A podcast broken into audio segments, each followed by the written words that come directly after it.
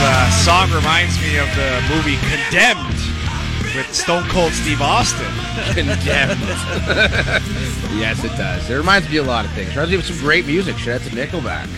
Great Yeah. song. Great song. Uh, it's hour number two of First Up here on TSN 1050. Aaron Korolnek and Carlo Colaiacovo streaming worldwide, tsn1050.ca, and the iHeart Radio Canada app. You see the TDSB, the Toronto District School Board, canceling buses this morning. Which is Why? basically a license to, well, I mean, the roads are pretty bad up, up north and on some of the side streets for sure. On Dude, the I major, drove home last night, and I don't know if it was because of the rain that sort of slushed all the snow away. The roads were perfectly fine. Oh, well, on the 401, yeah, it was. But I think further up north and in other places of the city, they aren't exactly there, and they're very slippery. And probably you know, people just want day, days off. Like I don't get it. Like do people do people forget that we grew up in Canada and we grew up in Toronto and our whole lives we grew up with just snow, understanding that snow was going to come at this time of year. Ice like, and we, cold. We act like we act like these southern states that like when they get snow they shut down everything. Why does everything need to get shut down for a little bit of snow? Well, I mean, when the buses are canceled, like you, you basically like, okay, day off. Like, you know, I Right, guess parents, I guess much. parents are going to try to drop their kids off at school if they can. But I mean, back in the day when I was, you know, at school, which seems like it, it was a long time ago, if the buses weren't operating, it's like, all right, day off, see you later, thank you very much. Dude, I woke up my and whole that's it. my whole neighborhood's been plowed overnight. I mean, like what? what I don't understand. Like buses can't drive with a little bit of snow. I applaud it. I applaud it. Day off. I don't. everybody. I want my kid in school, man. Yeah, they got to stay home and play mini sticks with you all day. Dad, you ready to go? You're like, I, "No, I need a again, my serious nap today to catch up from the lack of sleep I got didn't get Yeah. last night. You did have a late night. You were in the studio uh, with uh, Frankie and Julia Teixeira. You're doing the CHL Top Prospects game, and I mean the amount of hype heading into that game. I mean, it was like really the It was all Connor was, Bedard, buddy. It was all Connor Bedard, and that was the focus. And he didn't score. He had no points. Crazy he didn't And score, but I think about tell you at what, the, man. At the World Juniors, right? Like this is a guy who's going up against the Americans and the Swedes and the best team. This is only against 17 year olds last night, right? Yeah. Yeah, the But best draft eligible them. players. Yeah, Yeah. He sh- and look, don't get me wrong, he played a great game. Like he was a standout in that game. Every time he touched the puck, he was making something happen. Even when he wasn't touching the puck, AK, he was making something happen. This guy was the only guy in the game throwing hits.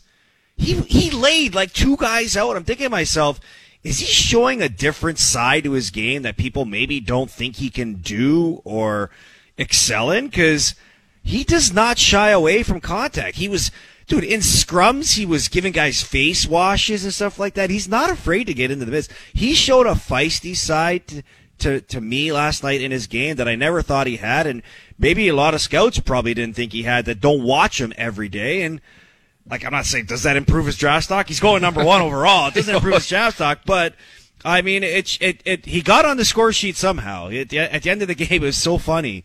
Um, so he had zero points in that game, and you, like he was hit. He was on the, the stat sheet with hits and stuff like that.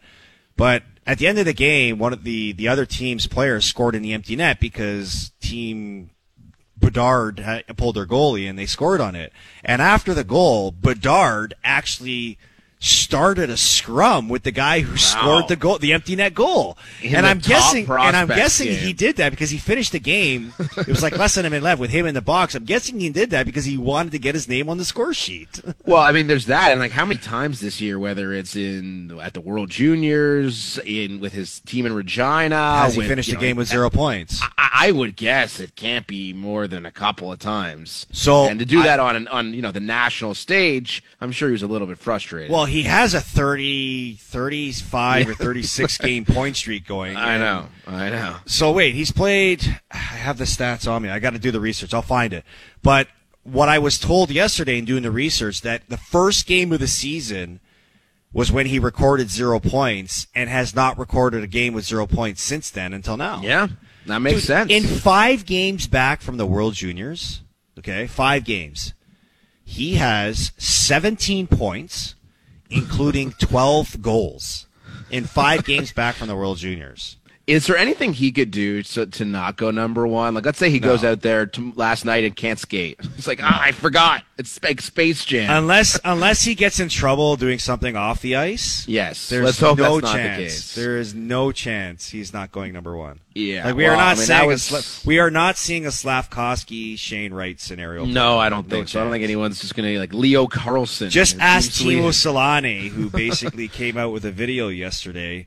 I mean, you want to talk? Is, maybe somebody should send that video directly to Gary Bettman and ask him if there's tanking involved. Because in a fun skit that he did in the Anaheim's Ducks dressing room, he was trying to show people, you know, the young, uh, you know, the young superstars or the young players that the Anaheim Ducks boast. And, you know, you saw McTavish's name, you saw Zegras' name, and then in an empty stall beside him, he put with hockey tape Connor Bedard in that stall. Smart, So, smart. What do you think he's, do what do you think the message he's getting from Ducks management? Well, I hope that Timu's got some luck on his side, maybe a you know rabbit's foot or something, because that's what they're going to need in Anaheim to pick up Connor Bedard. I mean, the Leafs have had a lot of luck in the lottery and drafting. I mean, think about getting Mitch Marner, and you know the rumor was they were debating between him and Dylan Strome, and Right. was it or was it Hanifin as well? Was well, the yes, there? it was Strome, Hanifin, And- I, and I believe the rumor was that Mike Babcock really wanted them to Wanted- draft Hanifin. Hanifin, yeah, and Strome went a pick before, Right. before Marner, went number three to Arizona, and we But, know how that uh, worked Mark out. the Leafs. I mean- Hunter's like Babs. Yeah. Put a muzzle on it. We're taking Mitch Marner. Yeah, and of course, the win the draft lottery in 2015, 2016, get Auston Matthews on the team, and everything has been on the up and up since then. And last night it was Matthews and Marner reunited on the on their line, a line that had so much success last year. And man, did it lead to some heroics in overtime for Mitch Marner. Joe Bowen with an all-time call. Mitch Marner in overtime against the Rangers. Marner comes out and comes in front of the net and scores! Holy mackerel, what a move! Mitch Marner undresses two Rangers, cuts across the goal crease, and outweights Shesterkin to win the game! 19 seconds into overtime! So obviously Marner with a, a, a pretty cool celly too, where he goes down on one knee to give the fist pump, and then he gives the salute to the crowd. Now I was in the TSN studios yesterday. We had no audio. Was there uh, a mention as to what what the salute to the crowd meant? Yeah, I don't know what you mean by the salute to the crowd. I saw people tweeting about that last night. I mean, I don't know. It just looked like he was. I don't know what he was doing with his hands, but Okay, so there um, was no there was no meaning behind there it. was it. no- just, it was just him know, having a good what. time celebrating a goal, right? And and perhaps he was asked about that post game. I, I don't know, and we can hear from Mitch Marner on the OT winner. It was a beautiful play, a beautiful Oh individual effort where incredible. he takes it from his own end and kind of just slithers in, gets into the Rangers zone, and then kind of turns on the Jets and gets by one guy, cuts across the crease, as you heard from Joe Bowen, whose voice cracked. That's a rarity. You know it's a hell of a goal when that happens. Mackinac! What a goal by Marner. Yeah, and it was a beautiful finish. Here is Marner on the OT winner. Yeah, um, great draw there by uh, David. Um, Timmy kind of took it up the ice, drew people towards him, dropped it back to me. I saw a lot of time and space and tried to come over the blue line. Um, decided, you know, what I was going to do, try to slow the play down, see if anything was going to open up, and so I had my own little lane and tried to take it. Great job there by uh, David. yes. It was a great David. draw by David Kampf, and uh, he did win it, and then uh, the rest was history. Again, 19 seconds into overtime. But this was a game, and we discussed it in hour number one of the show, where the Leafs were losing on multiple occasions. They're down one nothing. They were down two one in no, the no, third they were up one nothing. They were up one nothing in that case. Sorry, they were up one nothing. Yes, my mistake. Yes. Pontus Holmberg led uh, scored to uh, with the score Pavel Datsyuk backhand clapper, top right. chisels. Um, but yeah, the Leafs were down two one in the third period, and the Sheldon Keefe was mixing and matching the lines as he seemingly does more than almost any coach in the National Hockey League. I mean, it seems every night there's a new kind of combination, either up front or on the back end. And last night, the new choice for Keefe in the offensive zone, anyways, was Marner, Matthews, and William Nylander together. And mm-hmm. those guys were really controlling possession. They hemmed the Rangers into their own zone on multiple occasions, and ultimately, all that momentum led to Timothy Liljegren scoring to make it 2 2. Uh, a hell of a goal by Liljegren, a great play from Nylander and Tavares that got uh, kind of led to that moment. And uh, that was, uh, you know, a culmination of a lot of quality hard work by the Leafs, and they dominated the final 10 minutes of that game. It was pretty clear that everything was rolling downhill for the Leafs. They were able to tie it up, and fortunately for them, overtime, a spot where they've been hit or miss all year, it was Marner who finished it off. So that was a lot of fun to see, and uh, kudos to the Leafs for picking up the win. We haven't even mentioned Ilya Samsonov last night, who I thought was really good. Held his own Really good. against Shesterkin, and guy's 14 0 1 at home. 14 0 1 at home, and I think he made 27 of 29 saves for uh, for the Leafs. And man, I, I don't know. There's going to be a debate. Should Matt Murray start tomorrow night against Ottawa? Why? Like why? Right. Let Samsonov. He's rolling. I mean, the guy's been exceptional at home. They've got a home game, and I get it. Murray's playing his former team, hasn't started in a while, but pick up, keep picking up wins. I don't understand why you'd mess with a good thing. Well, you're right. There's no reason to mess with a good thing, but just look at the schedule. It's Ottawa tomorrow night, and it's Washington on Sunday. Look at the former teams. I know, Murray's I know, former I team is. Ottawa. Samsonov's former team is Washington. So the Leafs have always made sure that they prioritize these type of you know return or revenge matchups for certain players. So It's like se- sentimentality almost, Right, where you want to go up against your And- former team. And and I believe Samsonov started the season is the second game of the year they beat Washington, right? Where Yep. You know he got his first win against his former team.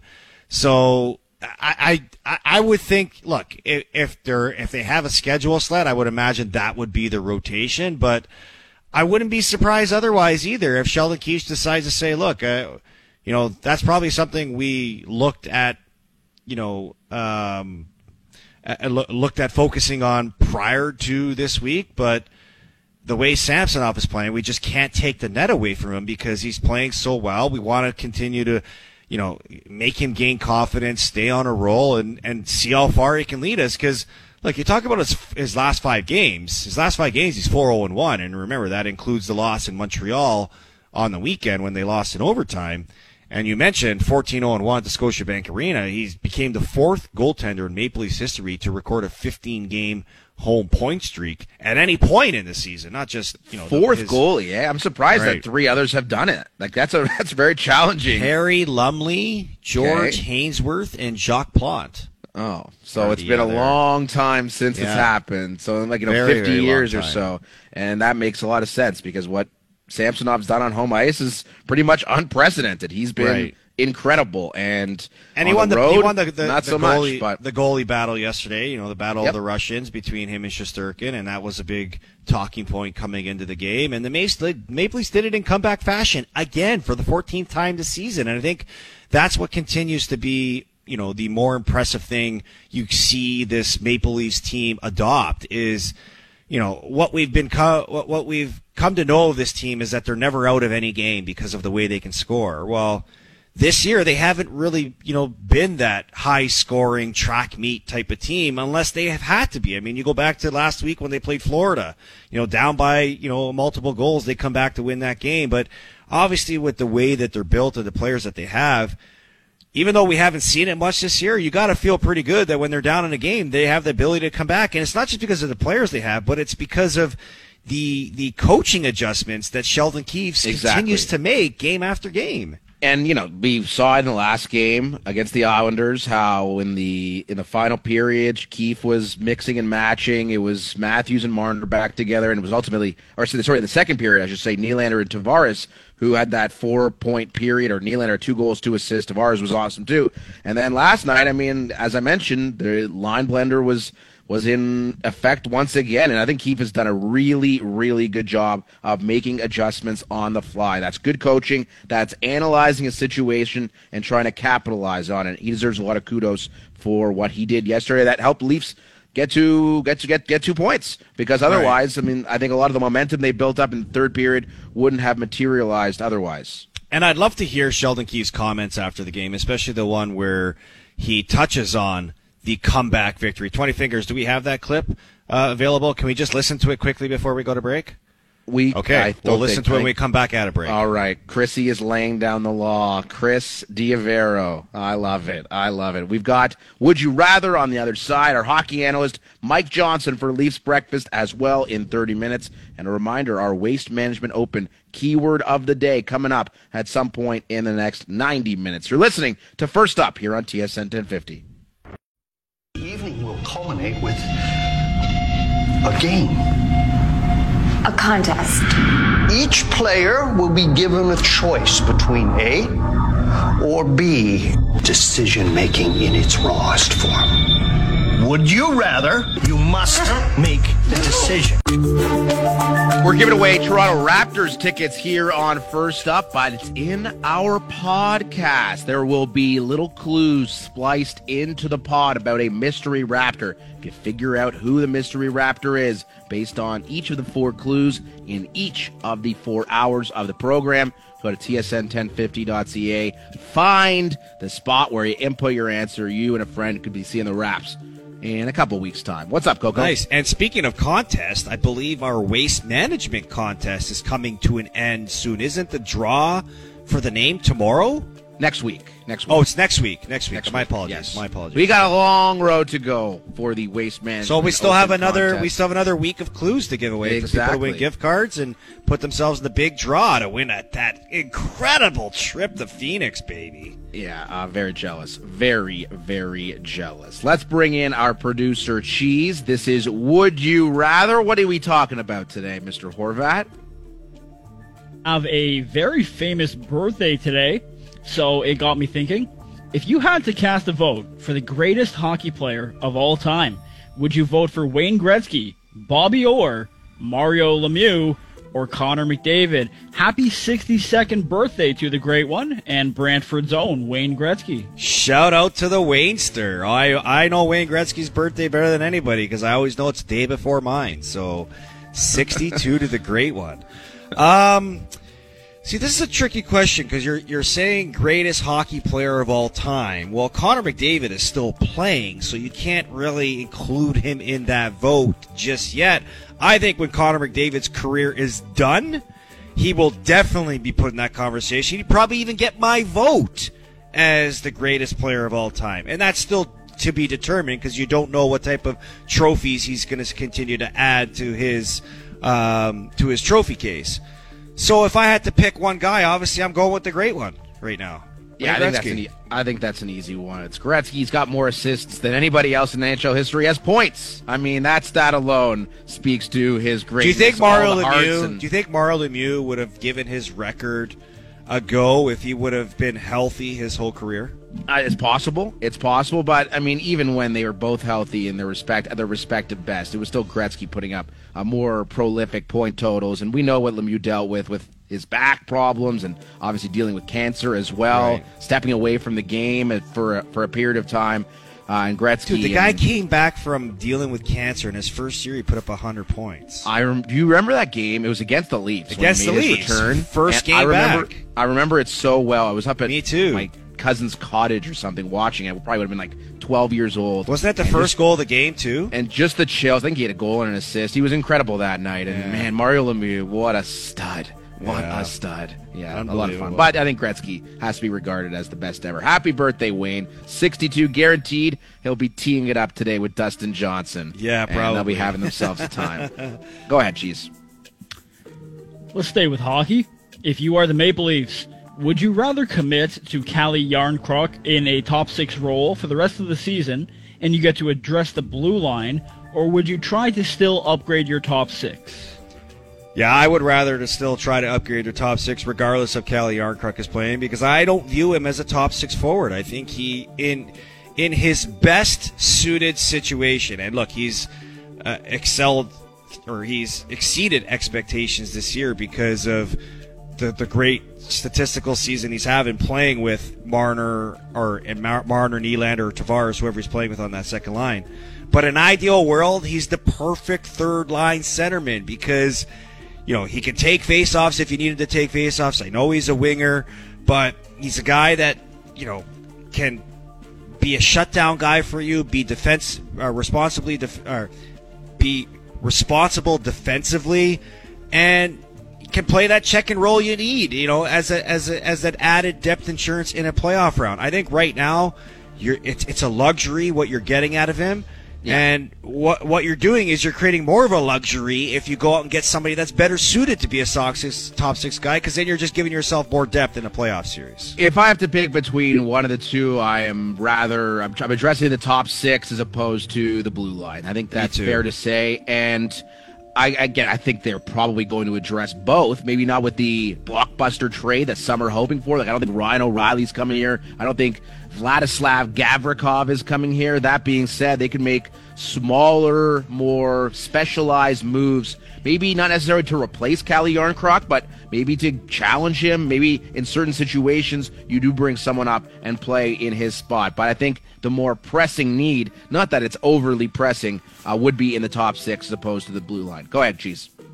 All right, from one Toronto team that's buying to another Toronto team that might be selling.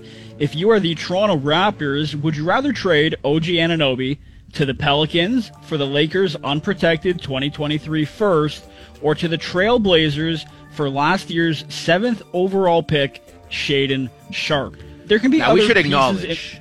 in- We should acknowledge that neither of those deals would get it done for OG and Anunoby. Like, not even close. Like, it would be more than just one Yeah, draft pick yeah. than for OG and Anunoby. If I had to pick between the, the two, I mean, Shaedon Sharpe's a ridiculous, ridiculous athlete and a Canadian. We like that as well.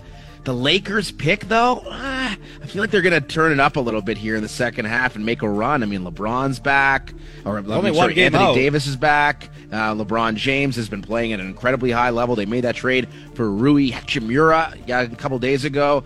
I think if I was picking between the two, I'd go with Shaedon Sharpe as the OG trade partner. But again, that's not even close to what you need in order to trade a guy like OG Anunoby. Yeah, look, I, I don't spend much time doing scouting on Shaedon Sharpe, so I'll take your um, you know your your scouting report on him. But I would rather trade him for the unprotected first round pick for the Lakers because this is gonna like what people say. I mean, you got the Wembanyama and the Scooter. Uh, what's his name? Um, Scoot Henderson. Henderson. Scoot, Scoot Henderson. Henderson uh, as your top two, but most people are predicting this is going to be a very deep draft, right? Yep. And if you're talking about rebuilding, you'd want to probably accelerate that rebuild. And if you can get two top players in this draft with a first round pick and your own first round pick, I, I would probably choose that. But I'm with you, AK. I don't think that would be even close to enough of getting a deal done for OG Anunoby, anyways. Let's go to the NFL. They announced a bunch of award uh, candidates yesterday. If you had to vote for the NFL Offensive Rookie of the Year, would you rather vote for Kenneth Walker, Garrett Wilson, or Brock Purdy?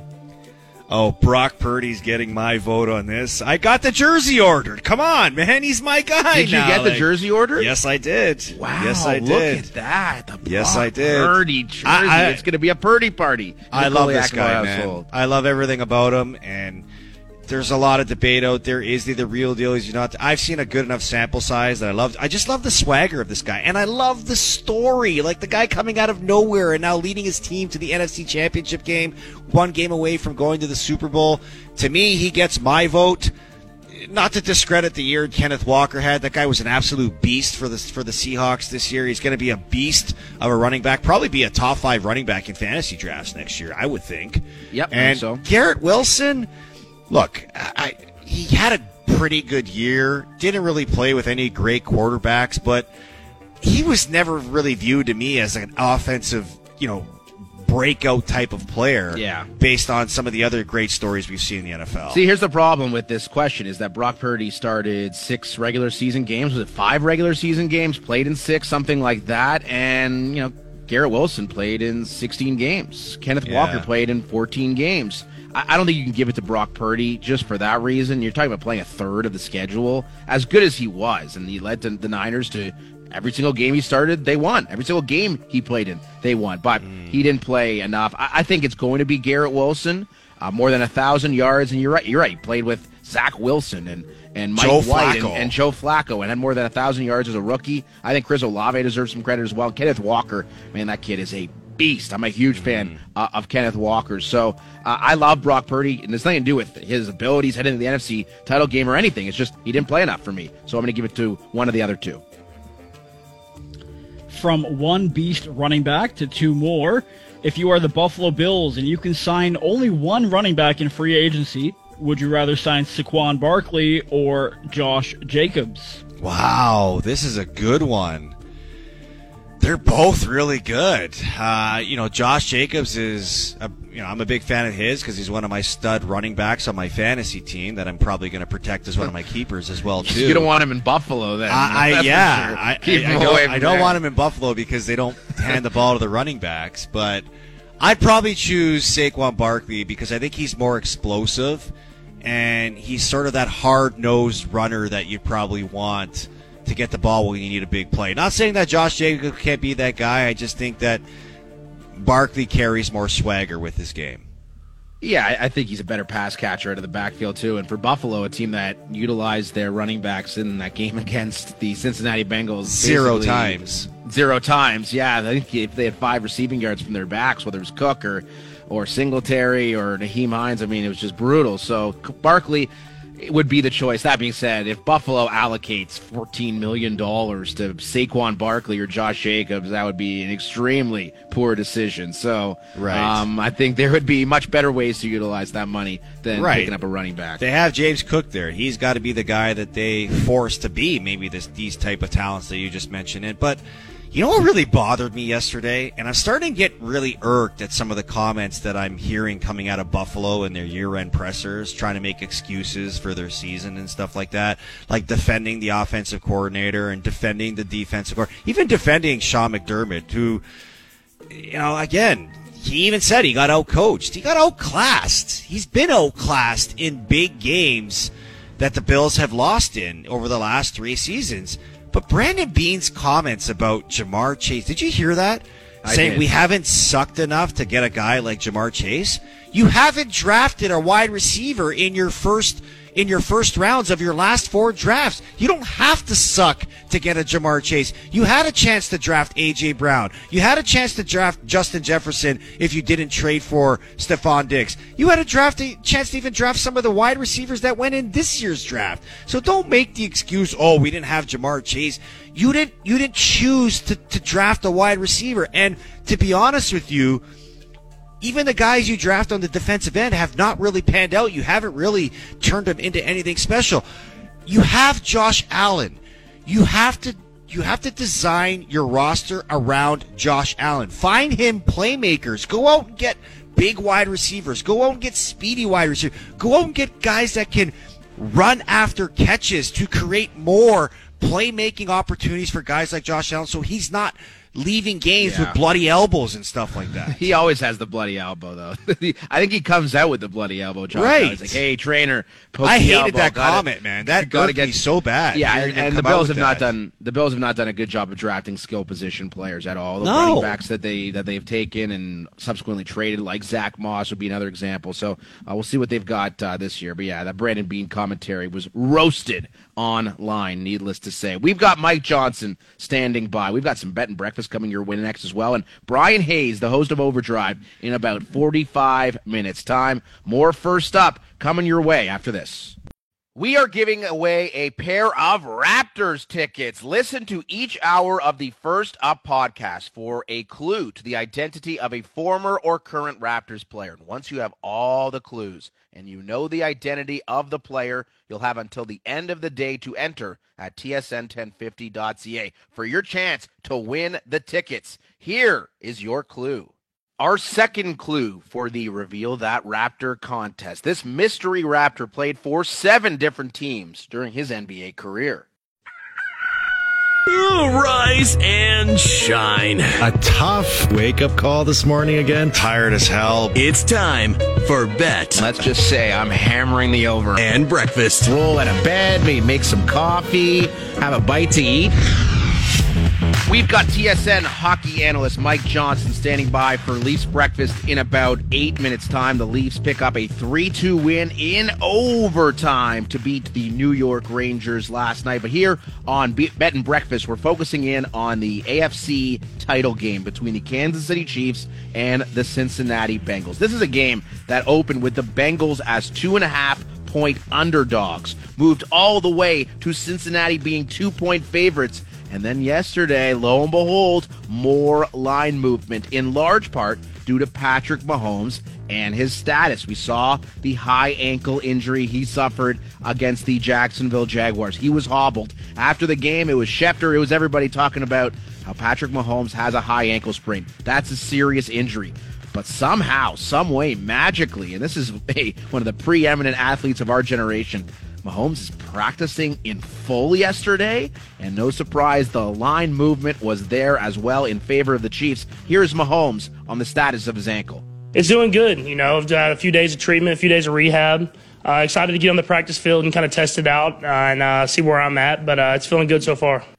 It was amazing to watch, and we'll bring in our man Cheese here to continue the conversation. It was amazing to watch how the line moved as Mahomes, all the videos emerged during practice for the Kansas City Chiefs. He's out there high stepping, listed as a full participant. And if you look at the NFL rules and regulations with regards to practice and what the different labels mean, if you can be, if you're a, if you didn't participate, if you're a partial participant, or if you're a full participant, I mean, Patrick Mahomes did everything that a starting quarterback would traditionally do, Cheese. Are you starting to lean a little bit more towards the Kansas City Chiefs here? Well, it's pretty rare that you see Mahomes be an underdog at home, right? And I think it just speaks to his competitive nature that he wants to be out there. And I was a little bit surprised that he wasn't limited at all. I can't lie to you but I'm leaning the Bengals here in this game, just kind of based on how they've played against the Chiefs in recent history. I mean, for whatever reason, and I'm sure there's a bunch of them, Burrow has had the number of Mahomes and the Chiefs. So even despite this news, I'm I've already been leaning towards the Bengals. I don't know where you're looking at, but I, I like them a lot on Sunday. Yeah, I had I had the Bengals plus two and a half when the line opened following the game on Sunday, but I am definitely leaning Kansas City now and Call me a sucker for the videos with Patrick Mahomes, but I, I, think Kansas City gets it done at home. Anytime you're getting Mahomes at home, and that's basically a pick 'em right now. The KC and the Chiefs are uh, both minus 108 on the money line, so you're talking about a situation in which it's a literal coin flip between the two. And you mentioned how Mahomes never a, a home underdog. Kansas City has been favored in 14 straight playoff games entering the week, entering this week, including all 12 starts by Patrick Mahomes. They are home dogs for the second time in Mahomes' career. Career. And I'm not sure that's going to hold up. My guess is Kansas City will be the betting favorite by game time on Sunday. We've got our hockey analyst, Mike Johnson, standing by. We've got Brian Hayes, the host of Overdrive, and we'll get back to the NFL with Ed Werder from ESPN in about 45 minutes. More first up as Leafs Breakfast is on the way next. This is Leafs Breakfast. Marner comes through the neutral zone to the line and in. Holds, looks now. Kampf goes to the bench. Marner comes out and comes in front of the net and scores! Holy mackerel, what a move! Mitch Marner undresses two Rangers, cuts across the goal crease, and outweights Shesterkin to win the game. 19 seconds into overtime.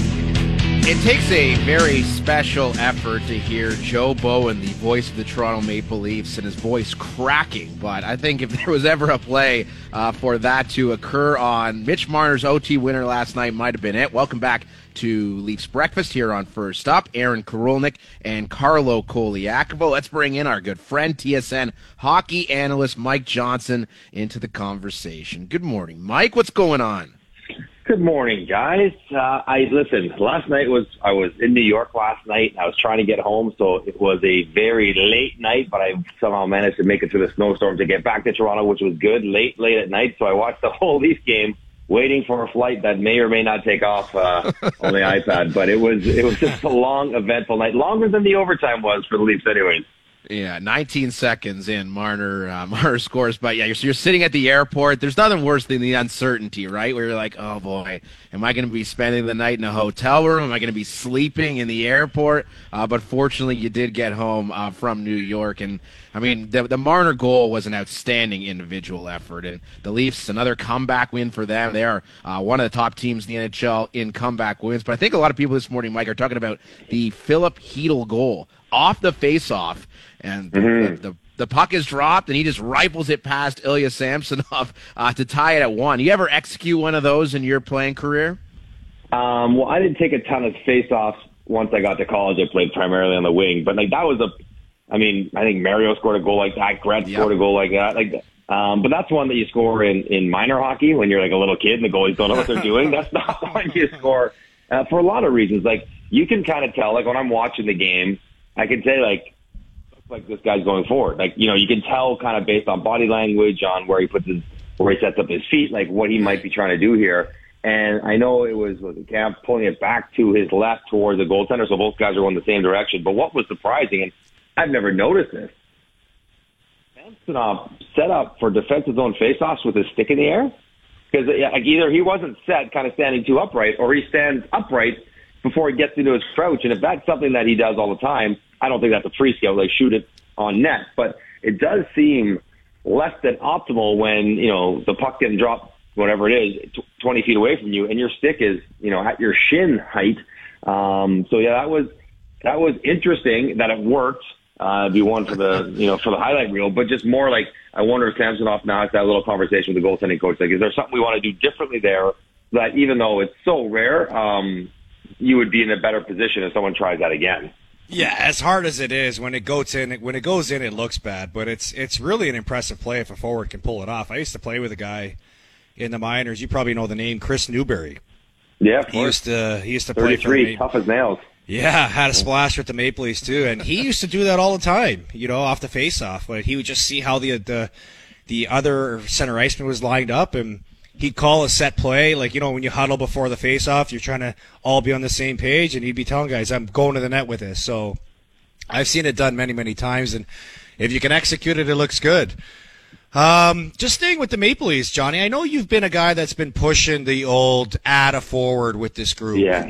Um, and you see, which I and, and I've jumped on board with that. I totally agree with you on it. And we see Calle Jarnkrok right now is finding a nice fit on that second line. In an ideal world, would you be okay with the Jarnkrok if that's the, ultimately what they settle with, or would you still want them to push really hard to get a top six forward and, and have Jarnkrok sit in in his probably better suited position on the third line? Um, yeah, I mean, I think listen, they're they're second in the league to this morning by points, so it's not like they're not exceptional as is, right? So like we are improving an already elite level team. Uh, if it weren't for the Boston Bruins having a season for the ages, they'd be fighting for the President's Trophy. Like they're doing really, really well. And Jarnkrok is on pace for whatever it was, you know, 20, 20-ish goals and 45 points while having missed some time. That would be totally fine production. But if we're getting greedy, and I think that's what the top teams are doing at the deadline, then yeah, I think absolutely you want to go get another forward um, to round out your top six. Because the third line, if you put Kampf and if it's, if it's Engvall and it's and it's Jarnkrok, if that's what it is, or Kerfoot and Jarnkrok, or whatever it might be, um, you know that does offer you a little bit more the third line role, um, maybe a little bit more offense, maybe a little bit more experience uh, than Bobby McMann who's been playing there as of late. So yeah, 100%. Now everyone says Timo Meier, and that would be amazing. He, that guy is an awesome player, and he would be fit perfectly. It would be very hard have the access to acquire him, and because he makes so much money next year, it's not a rental, right? Like he's got to quali- get qualified like nine million bucks next year. So um, you know that, that becomes problematic. But yes, I give me Barbashev. Give me like you know what I mean, like a guy like that that's a good player, but maybe not like the number one target on people's boards. Like I love that player you just mentioned, John. I know. absolutely love that player you just mentioned. Oh my god. Well, yeah, yeah, and and you know, for a team like St. Louis, who's going to look to maybe change some things, if he's available, like that, he wouldn't cost as much. He plays like not with with edge, but he plays kind of a harder physical game. He's had success in the playoffs. He can play with good players. He scored twenty something before. like a guy like that to me would be really good. If, if he plays in your third line, he's not going to kill you down there either. So, um, you know, somebody like that, I 100%, and I, and I expect them to uh, kind of mirror this thought process. I, I think they will be looking at the same kind of thing. So there have been rumors, and Mike Johnson, our TSN hockey analyst, our guest here on Leafs Breakfast, rumors around Gavrikov in Columbus, Jake Mhm. McCabe, a couple of defensemen, and it got me thinking last night after Timothy Liljegren scored that goal to tie it up with uh, what four or five minutes left. He's a guy who's been playing some significant minutes for the Leafs. He's been well over twenty minutes in uh, most of the last month or so. What would your level Mhm. of comfort be, Mike, if Timothy Liljegren was a top four defenseman heading into the postseason for the Leafs? the same that would be, or if not higher than it would be if it was Gavrikov or McCabe. Like, like that's what we're talking. Like, you got to think about the relative upgrade, and I don't think there is one really from from Liljegren the way he's playing now and his familiarity with this team, and any of those other guys. Those other guys are not bad players, but they're not any better than Liljegren. So they can go get a guy like the guys you mentioned for depth, but you're not going to upgrade Liljegren. It's not like, you know, Jakob Chychrun is coming in who's, you know, probably, uh, you know, better than some of the guys they have.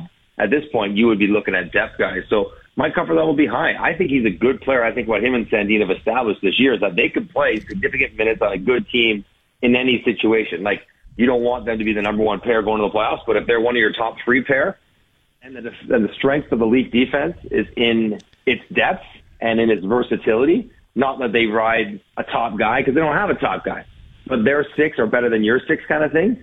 Um, yes, and that's why I wouldn't trade a Liljegren or a Sandin for one of those defensemen. Now, if you can get an impact forward and it costs you Sandin, and then you can replace Sandin with Gavrikov, like you know, then you're talking about net net. The team would be better off. Right. Just a lateral exchange, one of those deep for a Sandin or Liljegren, no, because they're not going to be any better. Yeah, and at some point in the organization, remember, Sandin and Liljegren didn't play in the playoffs last year. Like you, you've got to give these these boy these guys a chance, who've earned the right to play in those situations because of the seasons that they've had. And if you expect them to be here long term, at some point you got to give them playoff time. And I think they've earned it this year. And you need and, and like it's fun to and like listen, we all do it. It's fun to talk contracts and get this guy, that guy. There is a salary cap to consider. Right. And like these guys don't make a ton of money and they're not going to make six million dollars next year. Like you need guys that make a million, two million, three million dollars. You can't have everyone make five, six, seven, eight, nine because they have enough of those guys. The cap looks like it's not going to go up next year the same degree we thought. So it's going to be tight again. It won't be till the following year where it maybe takes the big, big jump. So um, like affordability isn't also a real asset um, going forward. So yeah, I, I mean, I don't know what the Leafs are. The Leafs are top five team in goals against in the league. Like defense isn't isn't a huge problem with the goaltending they've had and the team that they, you know the system they play and the defensemen they have. So I'm with you, Carlo. Like I I, I think they're more than good enough. If you want to add depth, absolutely, you might need it if you go deep and you you know stay for injuries and all that stuff. But I wouldn't be looking to a Jake McCabe, and, you know, a good NHL defensive idea is to supplant off of your top four. I would not be looking to do that. Well, it's a good thing great minds think alike, Johnny, because we're both on the same page. Go after that impact forward.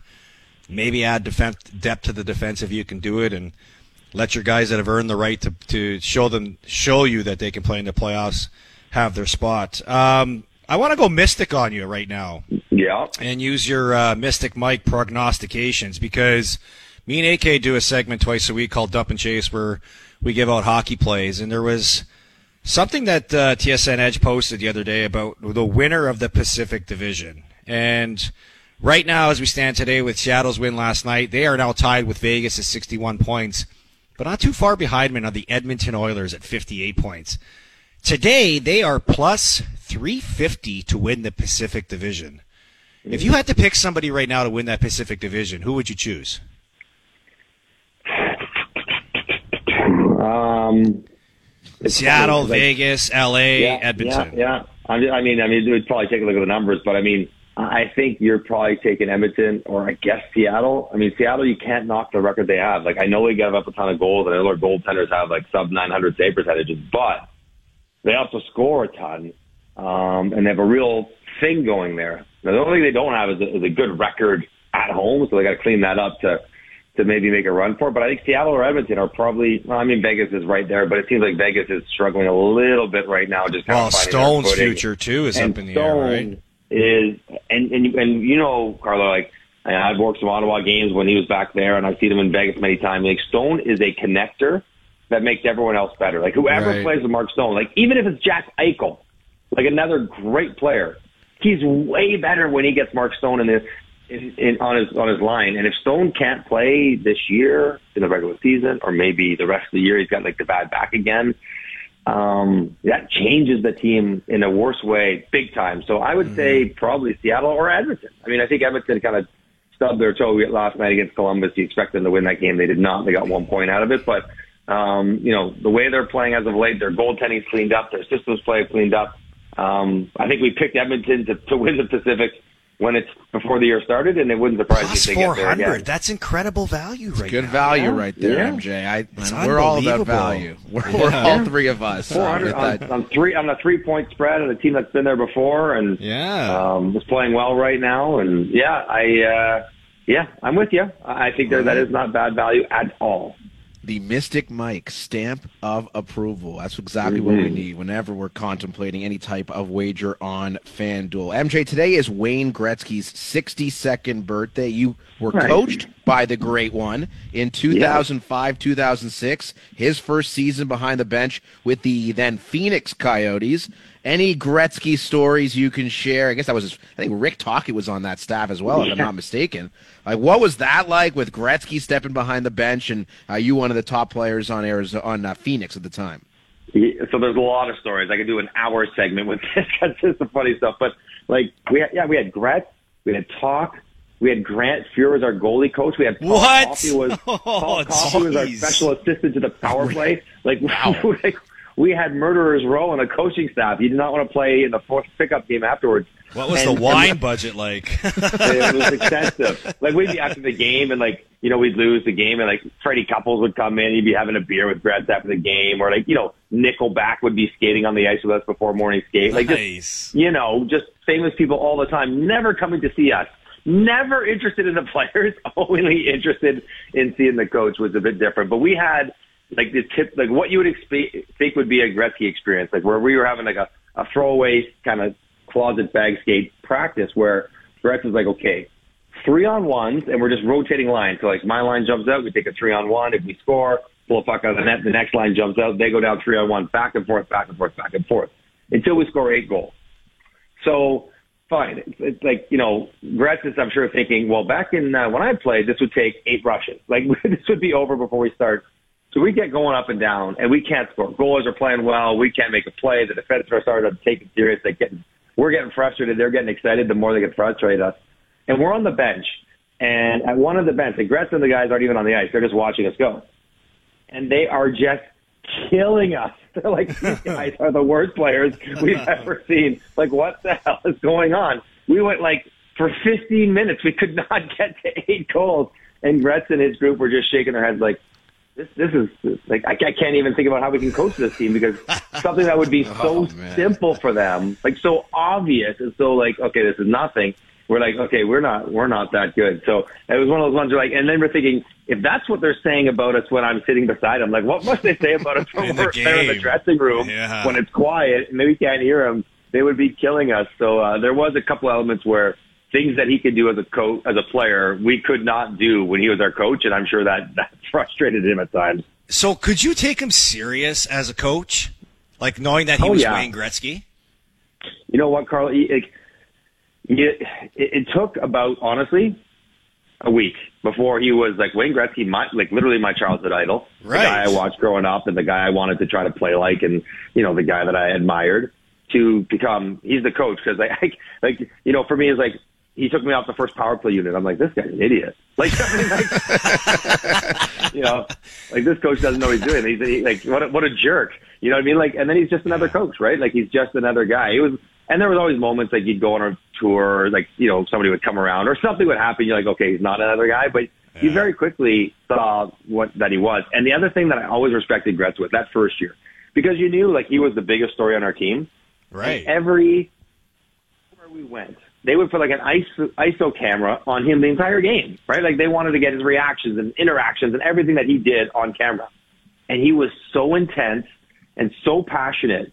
And like he would yell and scream at us, at the opponents, at the officials, at everything because he, he wanted to win so badly. And I'm like, wow. I love that about him. Like he didn't care, like try to be polished or cool or, you know, that kind of like affable, lovable Wayne Gretzky behind the bench. Like he was super intense and verbal.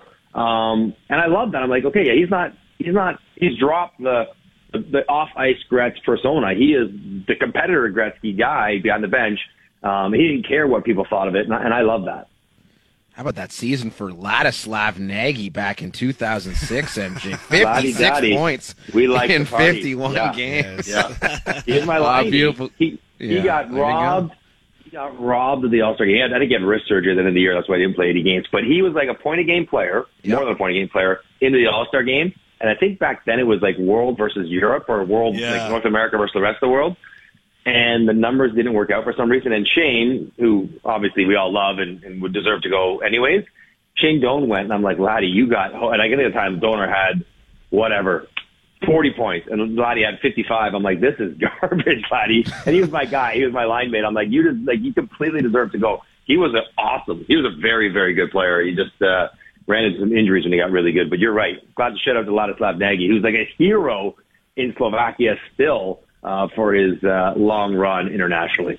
We're going to need a ESPN 30 for 30 on On the 2005, 2006 Phoenix Coyotes Oh, score you on could. Ladislav Nagy. I'm sure Yes, they've done that in could. Slovakian TV already. Uh, MJ, thank you for doing this. Great stuff this morning. We'll chat with you next week. All right, guys. Have a good day. See pal. Mike Johnson, TSN hockey analyst. We need to get the Gretzky stories in. Yes, we are a little bit heavy here. Who cares, We man? will It's catch up on the birthday others. today, man. It's we're celebrating. It's also Vince Carter's birthday today. Maybe we'll talk about Vince Carter and his perception in this city with Brian Hayes. He's coming up in about 15 minutes time. Ed Werder, our NFL insider as well, in about 30 minutes plus our waste management open keyword of the day all on the way in hour 3 next.